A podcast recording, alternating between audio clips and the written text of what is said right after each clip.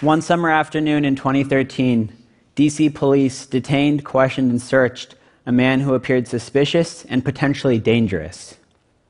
This wasn't what I was wearing the day of the detention, to be fair, but I have a picture of that as well. I know it's very frightening. Try to remain calm.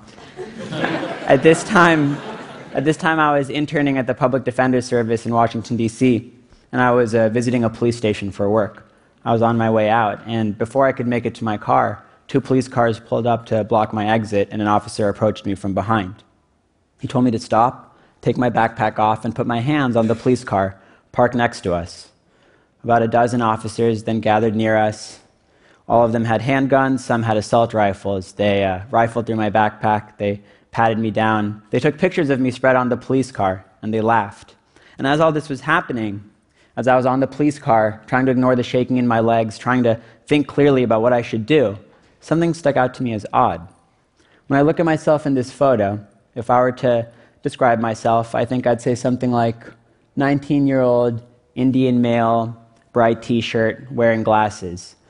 But they weren't including any of these details. Into their police radios, as they described me, they kept saying Middle Eastern male with a backpack, Middle Eastern male with a backpack.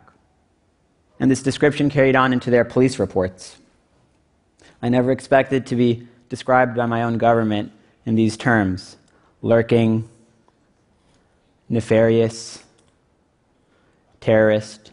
And the detention dragged on like this. They sent dogs trained to smell explosives to sweep the area I'd been in. They called the federal government to see if I was on any watch lists. They sent a couple of detectives to cross examine me on why, if I claimed I had nothing to hide, I wouldn't consent to a search of my car. And I could see they weren't happy with me, but I felt I had no way of knowing what they'd want to do next. At one point, the officer who patted me down scanned the side of the police station to see where the security camera was, to see how much of this was being recorded.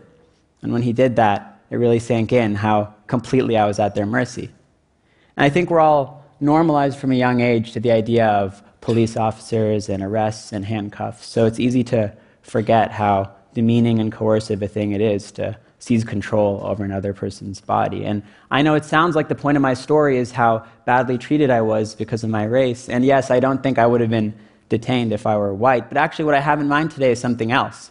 What I have in mind is how much worse things might have been if I weren't affluent. I mean, they thought I might be trying to plant an explosive, and they investigated that possibility for an hour and a half, but I was never put in handcuffs. I was never taken to a jail cell. I think if I were from one of Washington, D.C.'s poor communities of color and they thought I was endangering officers' lives, things might have ended differently. And in fact, in our system, I think it's better to be an affluent person suspected of trying to blow up a police station than it is to be a poor person who's suspected of much, much less than this. And I want to give you an example from my current work. Right now, I'm working at a civil rights organization in DC called Equal Justice Under Law. Let me start by uh, asking you all a question. How many of you have ever gotten a parking ticket in your life? Raise your hand. Yeah, so have I. Um, and when I had to pay it, it felt annoying and it felt bad, but I paid it and I moved on. I'm guessing most of you have paid your tickets as well. But what would happen if you couldn't afford the amount on the ticket and your family doesn't have the money either? What happens then? Um, well, one thing that's not supposed to happen under the law is you're not supposed to be arrested and jailed simply because you can't afford to pay. That's illegal under federal law. But that's what local governments across the country are doing to people who are poor. And so many of our lawsuits at Equal Justice Under Law target these modern day debtors' prisons. One of our cases is against Ferguson, Missouri. And I know when I say Ferguson, many of you will think of police violence. But today I want to talk about a different aspect of the relationship between their police force and their citizens. Ferguson was issuing an average of over two arrest warrants per person per year, mostly for unpaid debt to the courts. When I imagine what that would feel like if every time I left my house, there was a chance a police officer would run my license plate, see a warrant for unpaid debt, seize my body the way they did in DC, and then take me to a jail cell, I feel a little sick. And I've met many of the people in Ferguson who have experienced this, and I've heard some of their stories. In Ferguson's jail, in each small cell, there's a bunk bed and a toilet, but they'd pack four people into each cell. So there'd be two people on the bunks and two people on the floor, one with nowhere to go except right next to the filthy toilet, which was never cleaned. And in fact, the whole cell was never cleaned. So the floor and the walls were lined with blood and mucus. No water to drink except coming out of a spigot connected to the toilet. The water looked and tasted dirty. There was never enough food, never any showers. Women menstruating without any hygiene products. No medical attention whatsoever. When I asked a woman about medical attention, she laughed and she said, Oh, no, no. The only attention you get from the guards in there is sexual. So they'd take the debtors to this place and they'd say, We're not letting you leave until you make a payment on your debt. And if you could, if you could call a family member who could somehow come up with some money, then maybe you were out. If it was enough money, you were out. But if it wasn't, then you'd stay there for days or weeks. And every day, the guards would come down to the cells and haggle with the debtors about the price of release that day. And you'd stay until at some point the jail would be booked to capacity and they'd want to book someone new in. And at that point, they'd think, okay, it's unlikely this person can come up with the money. It's more likely this new person will. You're out, they're in, and the machine kept moving like that. I met a man who nine years ago was arrested for panhandling in a Walgreens. He couldn't afford his fines and his court fees from that case. When he was young, he survived a house fire only because he jumped out the third story window to escape. But that fall left him with damage to his brain and several parts of his body, including his leg. So he can't work, and he relies on Social Security payments to survive.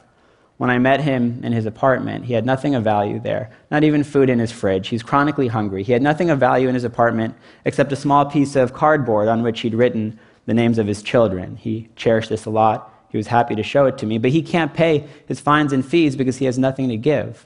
But in the last nine years, he's been arrested 13 times and jailed for a total of 130 days on that panhandling case. One of those stretches lasted 45 days. So just imagine spending from right now until sometime in June in the place that I described to you a few moments ago.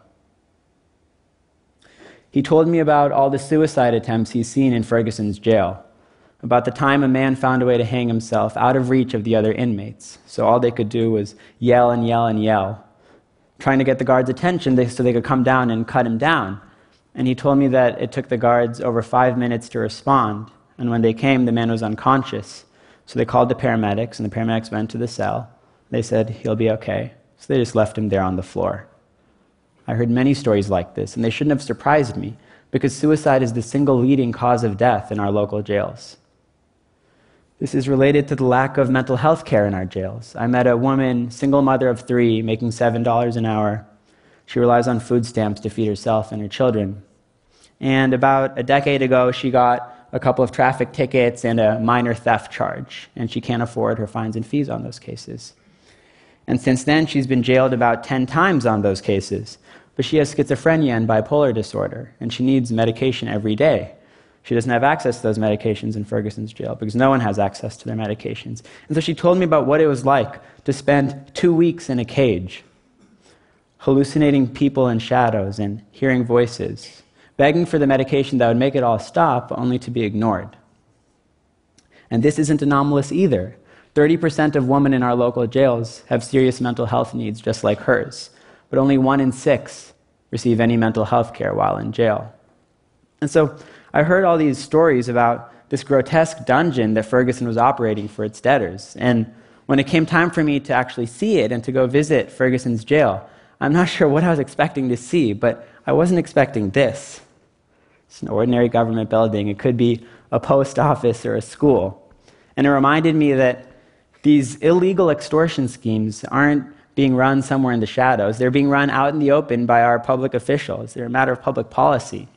And this reminded me that poverty jailing in general, even outside the debtor's prison context, plays a very visible and central role in our justice system. What I have in mind is our policy of bail. In our system, whether you're detained or free pending trial is not a matter of how dangerous you are or how much of a flight risk you pose. It's a matter of whether you can afford to post your bail amount. And so Bill Cosby, whose bail was set at a million dollars, immediately writes the check and doesn't spend a second in a jail cell. But Sandra Bland, who died in jail, was only there because her family was unable to come up with $500. And in fact, there are half a million Sandra Blands across the country, 500,000 people who are in jail right now only because they can't afford their bail amount. We're told that our jails are places for criminals, but statistically that's not the case. Three out of every five people in jail right now are there pre trial. They haven't been convicted of any crime, they haven't pled guilty to any offense. Right here in San Francisco, 85% of the inmates in our jail in San Francisco are pretrial detainees. This means San Francisco is spending something like $80 million every year to fund pretrial detention.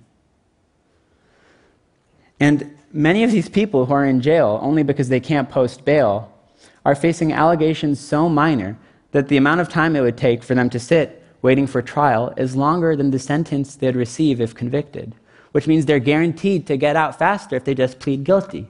And so now the choice is should I stay here in this horrible place, away from my family and my dependents, almost guaranteed to lose my job, and then fight the charges? Or should I just plead guilty to whatever the prosecutor wants and get out? And at this point, they're pretrial detainees, not criminals. But once they take that plea deal, we'll call them criminals, even though an affluent person would never have been in this situation, because an affluent person would have simply been bailed out. And so at this point, you might be wondering this guy's in the inspiration section. What, what is he doing? This is, this is extremely depressing. I want my money back. But in actuality, I find uh, talking about jailing much less depressing than the alternative. Because I think if we don't talk about these issues and collectively change how we think about jailing, at the end of all of our lives, we'll still have jails full of poor people who don't belong there. That really is depressing to me. But what's exciting to me is the thought that these stories can move us to think about jailing in different terms, not in sterile policy terms like mass incarceration or sentencing of nonviolent offenders, but in human terms. When we put a human being in a cage for days or weeks or months or even years, what are we doing to that person's mind and body? Under what conditions are we really willing to do that? And so, if starting with the few hundred of us in this room, we can commit to thinking about jailing in this different light, then we can undo that normalization I was referring to earlier. So, if I leave you with anything today, I hope it's with the thought that if we want anything to fundamentally change, not just to reform our policies on bail and fines and fees, but also to make sure that whatever new policies replace those don't punish the poor and the marginalized in their own new way. If we want that kind of change, then this shift in thinking is required of each of us. Thank you.